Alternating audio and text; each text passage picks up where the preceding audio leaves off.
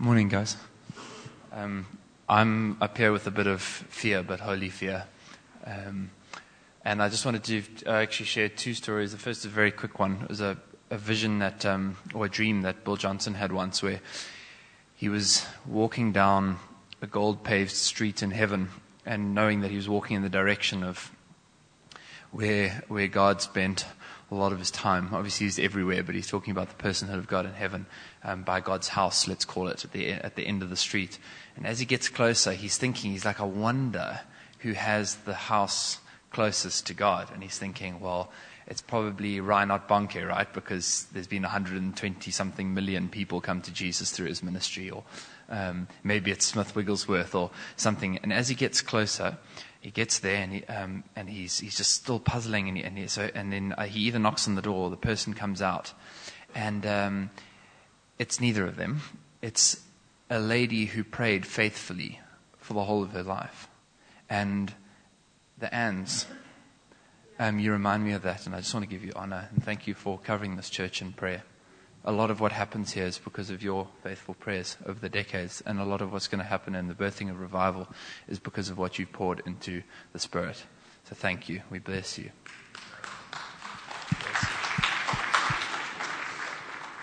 Um, the other is that um, I spent the last two days, yesterday, um, Friday evening and Saturday morning, at, um, at a prophetic um, gathering in the evening and a breakfast on Saturday at Hillside with uh, Keith Ferrante, who's out from the States. This man's an incredible representation of the love of Jesus. Um, those of you who saw Todd White, he's like that, but like the businessman version of Todd White, um, not the ex drug addict version. Um, and uh, uh, incredible, incredible guy. And most of what he shares on is um, uh, joy and uh, and fear. And uh, he's an extremely joyful man. About every second sentence, the Spirit of God comes on, on him, and he just and he carries on speaking like this. It's, uh, it's really fascinating. Um, but he's, uh, yeah, he, he, he said that um, you are go- everybody uh, has, has fear, and there's only two types there's fear of man, and there's fear of the Lord. And you got to pick one. He said, because whatever, whatever you have rules. You, so when it says, um, so this day, choose whom you will serve, choose whom you will fear.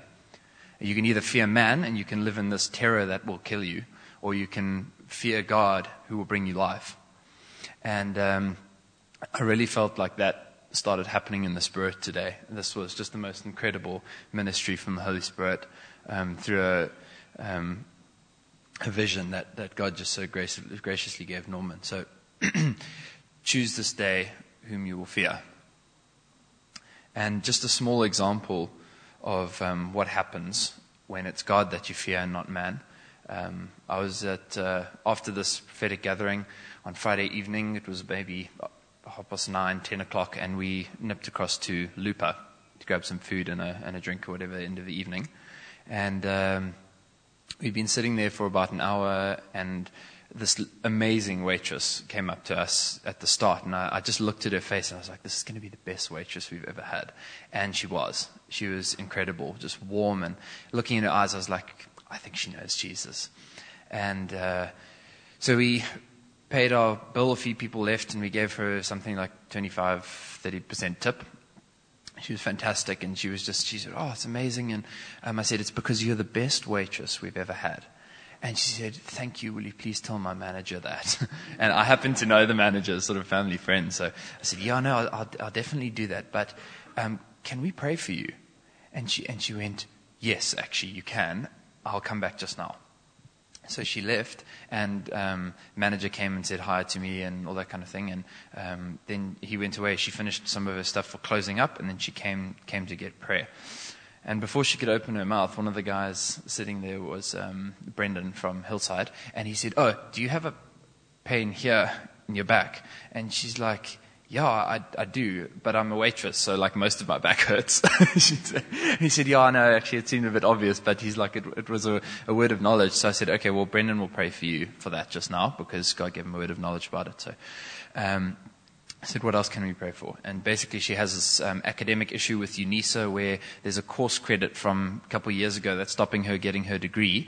They won't issue it because they said she didn't submit one assignment. But it was during the time where they lost thousands of assignments because of the postal strike.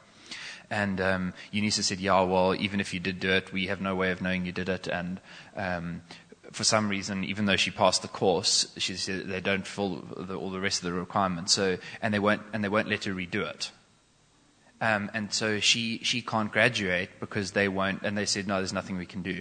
So I said, um, okay, well, we'll definitely pray for that, but what's the worst case scenario? And she said, well, that's that um, if, I, if I have to pay for it again and do it. And she said, and I, I, I just can't. And so I said, how much is it? And she said, 1.2. So I was, um, because in business, I'm, when I hear 1.2, I'm thinking millions. I was like, whoa, whoa, whoa. um, but to her, it was 1.2 million rand. That's what it felt like, it seemed. Um, it was 1,200. Okay, which is, which is a lot. Um, but to her, it was an extraordinarily large amount of money. And um, so I just said, well, if that's what it comes to, we'll pay for it. Um, and she just looked at me and I said, But you don't need to worry about that because God can make anyone press a button um, on the accept assignment thing on UNISA. So we'll pray for that. So we prayed, we prayed for her for, for favor for that. And then she also prayed that she'd have a, a babysitter who was nice because a chunk of the money she earns every night has to go to the babysitter who has to look after her kids um, when she comes to work. And um, she said they're really mean spirited. She can't find anyone at the, at the rate that she can offer who's actually nice to her kids. And so she's hurt every time she goes to work because she knows what's happening to her kids. So we, we prayed for that. And then um, Brendan came, uh, uh, prayed for her back. And I just laid a hand on her shoulder. And, um, and uh, she just was like, ooh and Brendan said, okay, if 10 was where you were at and zero is completely better, where's your pain? She said, she's like, I'm a person who believes in prayer, okay? I go to harvest, but it's, it's, it's like half the pain that it was. She, she couldn't believe it. She's like, I believe in prayer, but I, I, this is amazing. And so he's like, okay, so there's only half to go, right? And she says, yes. So he, he says, okay, fine. So let's go. So he prays for her again and, and, and she just starts getting filled with the Spirit. She's like, whoa. And she's like, I'm going to get fired. she's like, oh, okay, I've got to go now. And then she stopped talking like this. and, and, and her, her pain had left and, and whatever, which is just um, absolutely incredible. And I said to her, if there's anyone else, um, please just find them from the kitchen, anyone who wants prayer. Um, and so this guy sort of meandered over and, and sat down very interesting, like looking at us suspiciously, and and we're like, "Hey man, um, what's your name?" And he's like, "Yeah, uh, what kind of prayers are you offering?" So I was like, "Interesting." I was thinking, like, is, does he want? I don't know what he wanted. Um, and um, I said, um, I was about to answer him, and then I was like, "Well, what do you mean?" And um, he's like, "No, I, I want to know like what what you're doing, kind, of, kind of thing." Um, and so I said, "Well." We believe that Jesus' death um, paid the price not just for our deliverance but for our healing. And um, we see, and I just said some of the miracles and things that we see, and, and we love to see people get set free of all sorts of stuff. And so, um, what would you like us to pray for? And um, he said, uh, "Well, I'm a pastor." So it was, it was interesting because um, I, I, I saw what he was doing as like sort of sneaky because he sort of like came to investigate like what was going on. And um, so he continued in the conversation. He said, okay, well, to build rapport, because uh, he pastors a church in Durban called Christ Rock Truth or something, something like that. And, uh, and he said, so to build rapport, what's God saying? Okay. To, to me? Um, yes. For what? Me or for Durban or for what? He's like, no, for Durban. So I just shared with him a bit of the vision about this um, revival that God's bringing and what it's going to look like and that kind of thing. Um, then we said to him, "So what do you what do you see?" And he's like, "Yeah, no." Um, his face started lighting up. He said, "I just we don't have it yet, but like signs and wonders and people just just it's happening on the streets and all this kind of thing." Um, and I started to see that what I perceived initially as sneakiness was like a, just a genuine hunger. And we have to be really, really careful with how we look at people because we've got a very fallible um, lens, and we need to really be looking with, with God's love at people. Um, that's, that's, that's your litmus test for people is um, what, what God's love is showing you about them. So I made a mistake there because that probably affected the way that I came across to him, and I, I could have been warmer and, and, that sort of thing. But um, uh, God redeemed the conversation, um, which is awesome. And um, he said that um, he'd been, or Brendan said to him, "Hey, do you feel like everything's going slowly for you?" And and uh, that was just such a, a spirit led question because he said, Yeah, sometimes I just don't feel like getting up on a Sunday morning because I think he's just exhausted because he's trying and he's, he's striving. And, and Brendan said, You know, because you, you, you, need to, you need to rest in God. And we just, you know, shared some help and testimony and that sort of thing. And then Ant was there. And, um, oh, and just oozes this uh, peace. There's such a, a depth of, of peace to him. And I, I, just wanted to introduce this guy to Anton. I said, This is Anthony. He's been at um, Bethel and whatever. And he goes, Bethel with that man. And Ant's like, Yes, Bill Johnson. He's like, Yes, I like that man. And he said, he said Then I want you to pray for me, he says to Ant. Um, because he says, so you've, you've seen him? He's like, yeah, every week he comes and teaches us. And he said, well, then you must, you must pray for me. And, um, I must, I must, you know, like he was, he was just desperate for the things that God has shown him are going to happen, signs and wonders. And we said, hey, they're already here. There's already people with HIV disappearing, cancer disappearing, people being raised from the dead. It's, it's, all, it's all starting. And, um, and so he wanted this impartation for, for this wonder working power. Um, and, uh, yeah, and, and prayed for him. And it was just amazing. Like this guy was sitting there and he was gone from suspicious to fully just absorbing what was coming. And um, you, can't, you can't afford to miss any opportunity. And it's fear that, that causes you to miss those opportunities. Because he said to us, So, what is this? Is this a, an outreach or a mission? I said, No, we, we came to get food. it's what happens when you go to get food or you go to get coffee or you go to Woolworths to buy milk. Um, it can happen anywhere and it should happen everywhere. Um, and it's, it's, think about it, it's only fear of man that stops it. And um, just as a, a quick, helpful testimony, a very scary one, is that um, Keith Ferrante said that one man came up to him at a conference and he said, I need this fear of God, and how do I get rid of this fear of man? Will you pray for me? So Keith goes to lay hands on him to pray, and then he, goes, he hears a, a word from the Lord, and he said, Actually, no, I'm not going to pray for you. What you need to do is tell me, what's the place where you, where you are, are most afraid of people, like what people think matters to you the most? And he said, Oh, the, the board of my company. So he says, Okay, well, you need to go to them and uh, do the fool's dance. So he says, Oh, in the, in the spirit. And he goes, No. you, you've got to go to him and dance. Go to that board. And he said the man was not very impressed with this counsel. Um, but after realizing that it was a word from the Lord, he went and did it.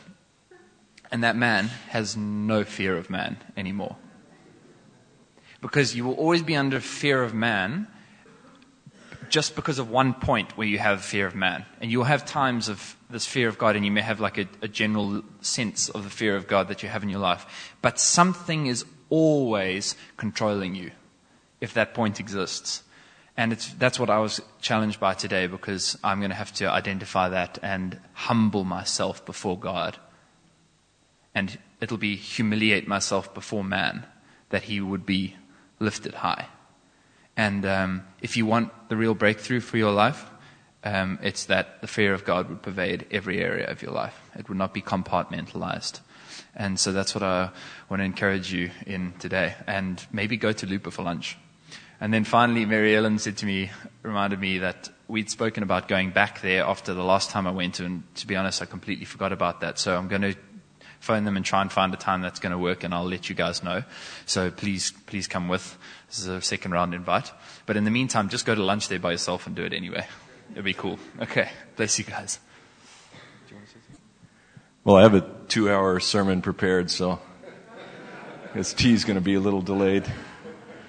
Uh, I just wanted to confirm, uh, obviously, what the Holy Spirit is doing here. Um, it, for me this week, um, I was waiting on the Lord and what to speak when I go to Pietermaritzburg and work among the refugees. And one of the things that the Lord impressed on me this week was the fear of man. And I preached on that this week. It's exactly what, eh, we're almost word for word, what he was sharing this morning. And um, there is only one good fear, and that's the fear of God.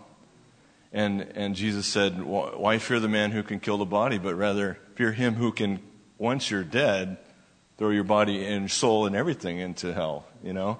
We, we need to fear the Lord. We never have that awesome respect of God. And uh, it, it binds us. The fear of man brings a snare to us, the pro, uh, proverb says. It, it keeps us from doing the will of God. And, and when we have that fear, you know, there is a rational fear that keeps us from hurting ourselves, right? From falling off a cliff or doing what, you know, burning our hand in a fire. Those are rational fears. And, uh, but Jesus is saying uh, in the story where there's a child who is, is a young girl who's, who's dying. And the leader comes to him, and he's kind of there waiting. And they come to the leader and they say, don't trouble the master anymore, she's dead. Right? And Jesus overhears this and he says, Do not fear, only believe. All right? I mean, if your child is dead, the natural response is fear. That's a natural, I mean, that's a natural reaction.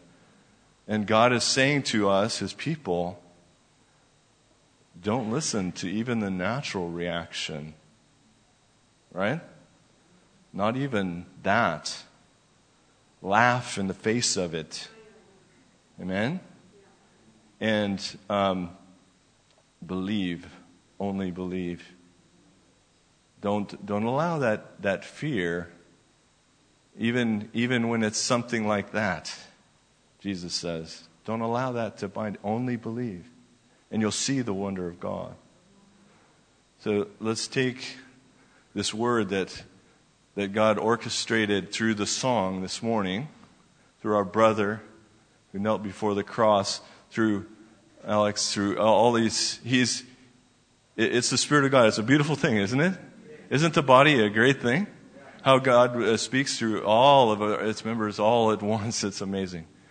Uh, let's take that word, though, to heart it says there, there's 365 times in the Bible where God says, Fear not. That's one for every single day. So if we get up every morning and go, Fear not, I'm going to do the will of God no matter what it looks like. Amen? We'll, we'll, we'll accomplish what He's called us to do as a body. Hallelujah.